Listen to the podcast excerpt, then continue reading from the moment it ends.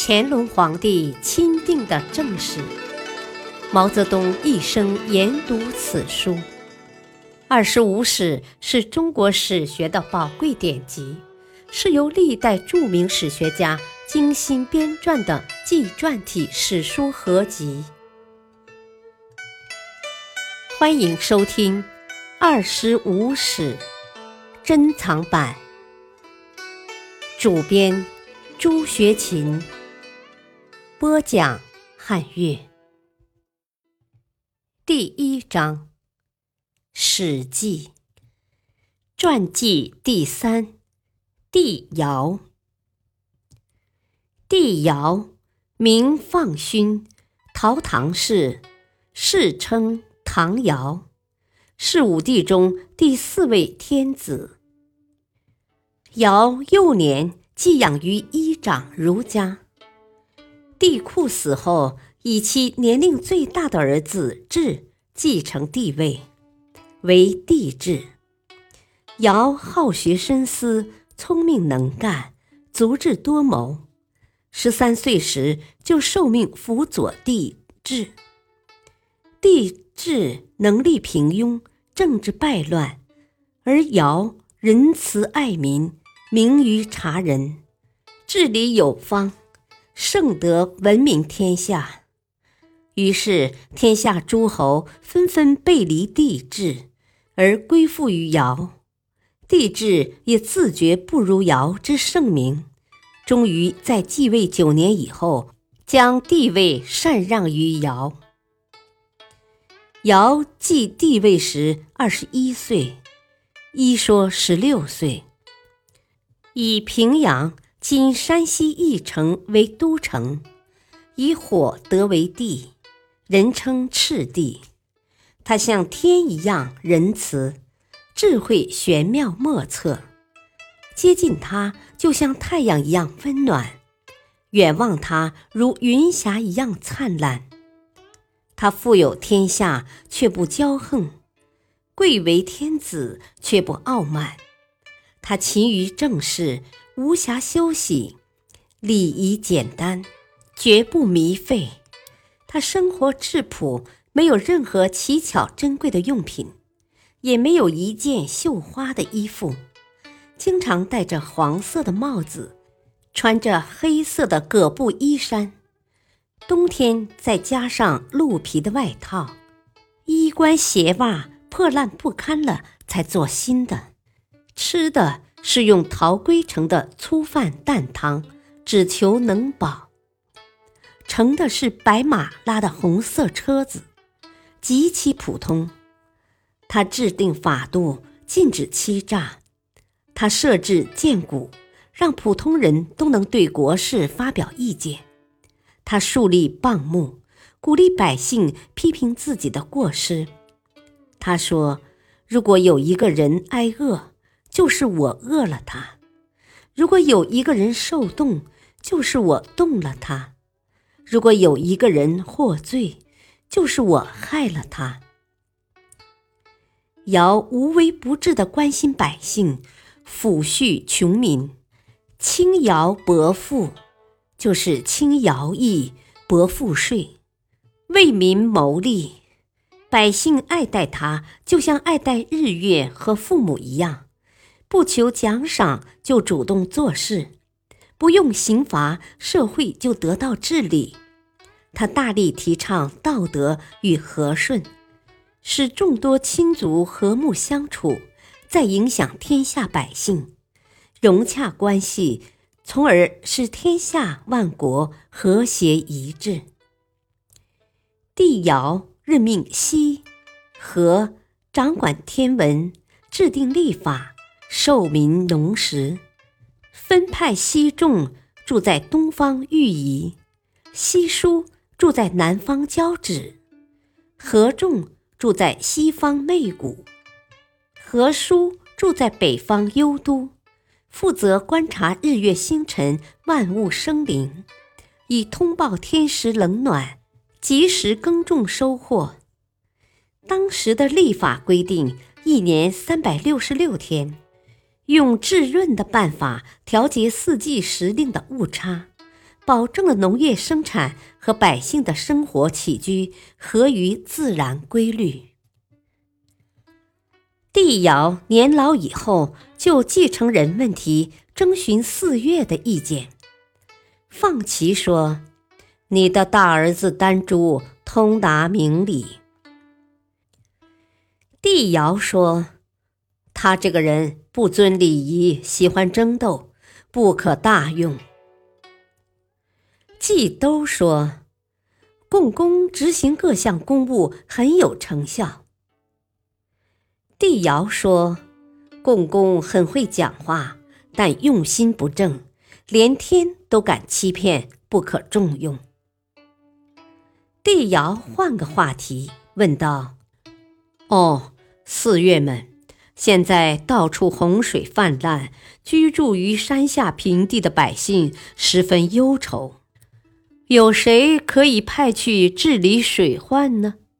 四月都说：“鲧系。”帝尧说：“鲧违背教命，败坏宗族，不行。”四月说：“看法不同啊，让他试试，不成了再说吧。”帝尧听从了四岳的意见，让鲧治水。鲧花了九年时间还没有成功。下一次。帝尧正式与四岳讨论继承人问题。帝尧说：“哎，四岳，我在位已经七十年了，你们中间有谁能承天命继帝位呢？”四岳齐声回答：“我等鄙陋无德，不能辱没神圣的地位呀。”帝尧说：“那么，把近亲贵戚和隐秘民间的大德大才的人都推荐上来吧。”大家一致推举道：“有个民间的官夫叫虞舜。”帝尧说：“哦，我听说过，这个人究竟怎样？”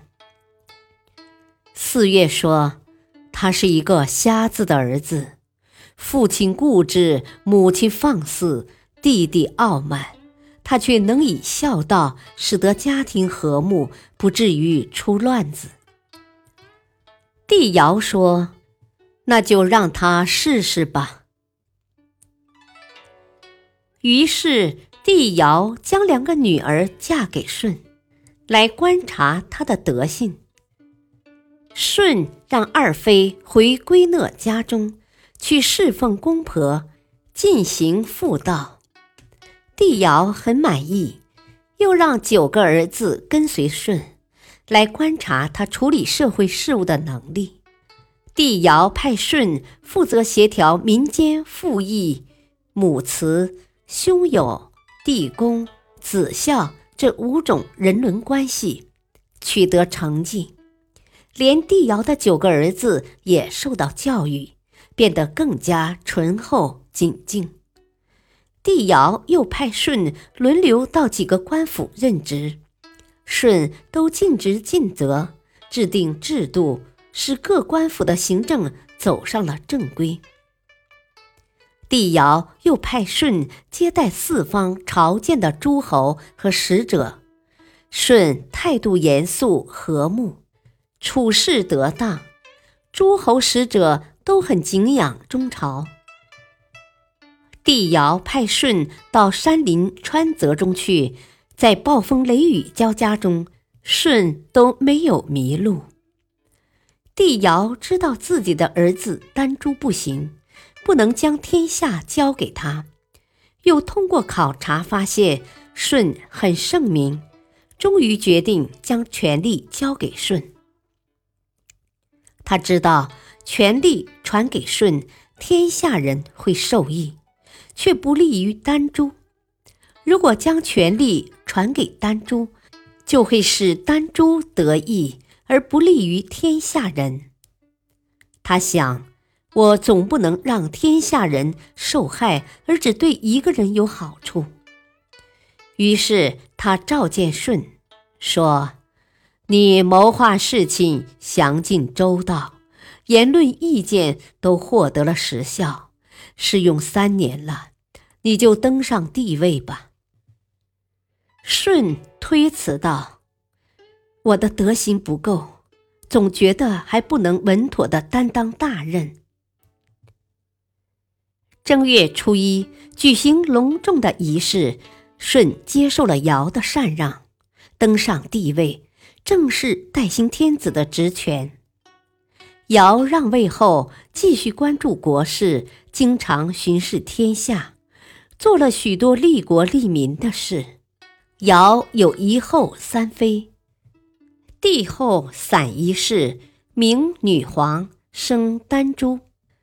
另有庶子九人，禅位二十八年以后，尧以一百一十八岁，又说一百一十六岁或一百一十七岁的高龄逝世，安葬于济阴城阳（今山东转城县南）。百姓们听到尧逝世的消息，无不悲痛万分，如丧父母。在此后的三年中，人们自动停止了各种娱乐活动，以表达对尧的哀思。三年丧期结束，舜提出让位给丹朱，自己避居于南河以南的荒野。人们都不买丹朱的账，诸侯还是向舜朝觐，百姓照样讴歌舜的圣德。舜说。这是天意呀！于是重新回到国都，正式登上天子之位。平尧舜禅让是历史研究的一个永恒的论题，儒家将其视为最佳政治楷模，遗古者坚决否定其真实性。现在看来，两种意见都不恰当。因为在人类早期确实有过民主政治阶段，领导人只有为大众谋利益的义务，而没有特权。因此，帝尧想将帝位让给许由，许由就拼命逃避这个苦差。在这种情况下，其职务传贤不传子就很正常的了。对禅让制的过分吹捧。反而是后人以私有制的眼光揣度古史的结果，或者是明白人寄托其贤人政治理想的一种方法。尧处于从公有制向私有制过渡的初期，其禅让本属公有制政治的遗留，平常之极。感谢收听，下期播讲。传记第四，帝舜。